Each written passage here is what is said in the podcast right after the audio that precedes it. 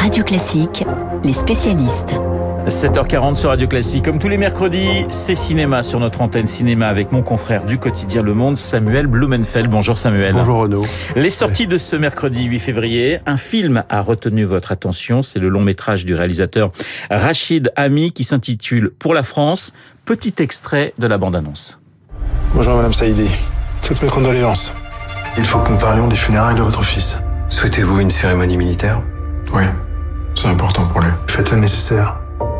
Il est évident que la mort d'Aïssa aurait pu être évitée. Il y a dû y avoir un, un, malentendu au départ. Le cimetière militaire concerne les soldats tombés en opération extérieure. On sait tous que c'est à cause de votre bizutage de merde que mon frère est mort. Présentez Oh Excusez-moi, mais c'est insuffisant.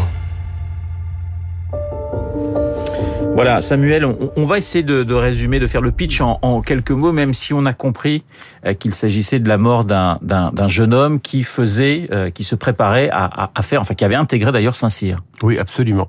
Donc c'est l'histoire justement d'un jeune garçon qui intègre Saint-Cyr, garçon d'origine algérienne, qui lui et sa famille, je veux dire, a fui l'Algérie euh, au début des années 90, lorsque le pays justement était euh, connaissait les années de plomb ouais. justement avec et puis bon était, était justement en proie à l'islamisme.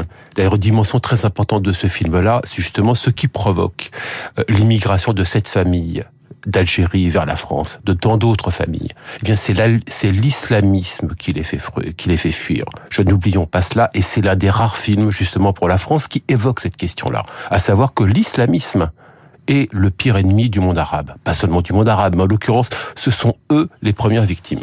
Ce qui est très intéressant, c'est que donc ce garçon-là devient un modèle euh, un modèle de la République, justement le, le parfait exemple justement de l'ascenseur social qui fonctionne. Donc il intègre Saint-Cyr et donc au, au cours d'une cérémonie de bizutage, où d'ailleurs, ironie du sort, il s'agit de reproduire le débarquement de Provence, débarquement de Provence qui a vu tant de combattants africains participer à ce, à ce, débarquement.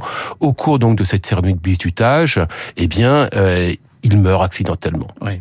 L'intérêt du film, c'est que il n'y a pas de suspense autour de la question de savoir qui l'a tué, dans quelles circonstances est-il mort. C'est pas ça l'enjeu du film. L'enjeu du film, c'est que va-t-on faire du corps de ce garçon qui avait un idéal, être à la hauteur de la République et se battre, et se battre pour son pays? Alors vous avez aimé ce film, qui pour vous un film sur l'intégration. Absolument. C'est un film justement sur le désir d'intégration, désir d'intégration historique, je veux dire, qui a, qui, a, qui a, commencé avec tant de générations d'immigrés à la fin du 19e siècle, je veux dire, italiens, espagnols, portugais, Europe centrale, et qui se poursuit avec cette génération d'Afrique du Nord. Pour la France, c'est l'histoire du réalisateur, ou plus exactement l'histoire du frère du réalisateur. Absolument, c'est un euh, absolument, c'est un film autobiographique puisque le frère du réalisateur, du réalisateur donc Rachid Ami, Jalal Ami, était lui si rare. Il, c'est, c'est son histoire, c'est cette histoire qui est racontée. Mais cette histoire n'est pas est racontée sans acrimonie, sans haine, avec justement une volonté de rendre hommage à la République et aussi aux limites de certaines de ses institutions. Rachid Ami qui déclare d'ailleurs dans le, dans le Parisien, je n'ai pas cherché une vérité documentaire, j'ai cherché une vérité émotionnelle. Un mot sur l'acteur principal, Karim Leclou. On l'avait déjà remarqué dans, dans Bac Nord et vous le trouvez assez formidable. Absolument. Euh, Karim Leclou donc joue un des trois flics de Bac Nord. Il incarne ici le frère, ouais. euh, le, le, frère donc qui est qui, qui meurt accidentellement. Il est la voix véritablement, il est le porte-parole du réalisateur. Euh, c'est un comédien qui a un jeu très rentré, très discret. Ce n'est pas une tête de star, mais euh, ce, nous allons revoir régulièrement ce garçon parce qu'il est, il est, il est formidable à l'écran. Alors on ne va pas raconter la fin, mais l'enterrement du jeune garçon est un moment très très fort du film. Je sais que c'est un moment qui vous a touché. Absolument, c'est un moment très très fort parce que c'est un enterrement musulman, c'est un enterrement où nous entendons Allah Akbar. Mais enfin, à l'écran, ce Allah Akbar, pour une toute autre signification, c'est une forme d'allégeance à la République, et non plus un cri de guerre. Samuel sort également ce mercredi, ou plutôt ressort aujourd'hui un film qui a 25 ans, qui a eu un petit succès à l'époque. Je veux parler de, de Titanic. Alors petit succès, euh, c'est le film qui a fait le plus d'entrées en France.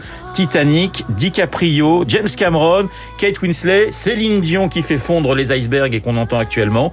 Qu'est-ce qui a expliqué, qu'est-ce qui explique le succès phénoménal de ce film dans le monde? Il y a bien évidemment différents facteurs. Alors le premier, on va dire que c'est son couple de stars, qui n'en était pas à l'époque, parce que Leonardo DiCaprio n'était pas du tout le nom euh, qu'il est devenu par la suite. Mais je rajouterais deux autres facteurs qui sont partie intégrante du, partie intégrante euh, du film. La première chose, c'est que c'était un film qui était, qui mettait en garde contre les limites de la technologie. Car n'oublions pas, le Titanic, à l'époque, c'était le summum de la technologie. C'était Ouais. le bateau ultra moderne et qui a coulé en quelques heures, hein, en, en, en heurtant un iceberg. Or, nous étions, à l'époque, nous étions 97, 98, le film sort en 97, mais en 98 dans le reste du monde. Et il y avait cette peur de l'an 2000 était aussi également une peur de la technologie, ou du moins une crainte de la technologie. Or, euh, James Cameron avait mis le doigt là-dessus. L'autre chose, l'autre facteur, à mon avis, qui contribue à l'extraordinaire popularité de ce C'est film, le plus d'entrées en France, hein, Titanic, je crois. c'est le rock, absolument, Ouais, c'est c'est la plus record, grande hein. Le, le film avait battu La Grande Vadrouille et est fermement arrimé à cette première place. Bien évidemment, le succès français, enfin, je n'ai qu'un exemple Ouais. parmi tant d'autres. Mais une autre dimension du film, c'était que c'était un film qui véritablement mettait en avant les différentes classes sociales. Or, le héros incarné par Leonardo DiCaprio était un héros prolétaire et donc qui était véritablement minoré, qui se retrouvait en cale. Ouais. Euh, parce que véritablement, la construction d'un navire de plaisance était différentes classes. Une chose très importante, c'est qu'aujourd'hui, dans le cinéma américain, cinéma américain qui est fort préoccupé par des questions, euh, des questions de race, des questions de couleur, euh, qui, est, qui est régulièrement wokiste. Il y a une chose que nous ne voyons presque plus jamais dans le cinéma américain, ce sont des héros prolétaires. Or, cela, James Cameron savait les mettre en scène, et cela explique le succès incroyable de ce film. Voilà, le dernier film épique, vous m'avez dit, du. XXe siècle, de la trempe du docteur Givago, de Laurence d'Arabie, ou encore d'Il était une fois dans l'Ouest. Merci Samuel, Samuel Blumenfeld, le monsieur cinéma du monde et de radio classique. Dans un instant, le journal imprévisible de Marc Bourreau. Marc qui s'intéresse ce matin à un écrivain américano-britannique. Son nom, Salman Rushdie. Pourquoi?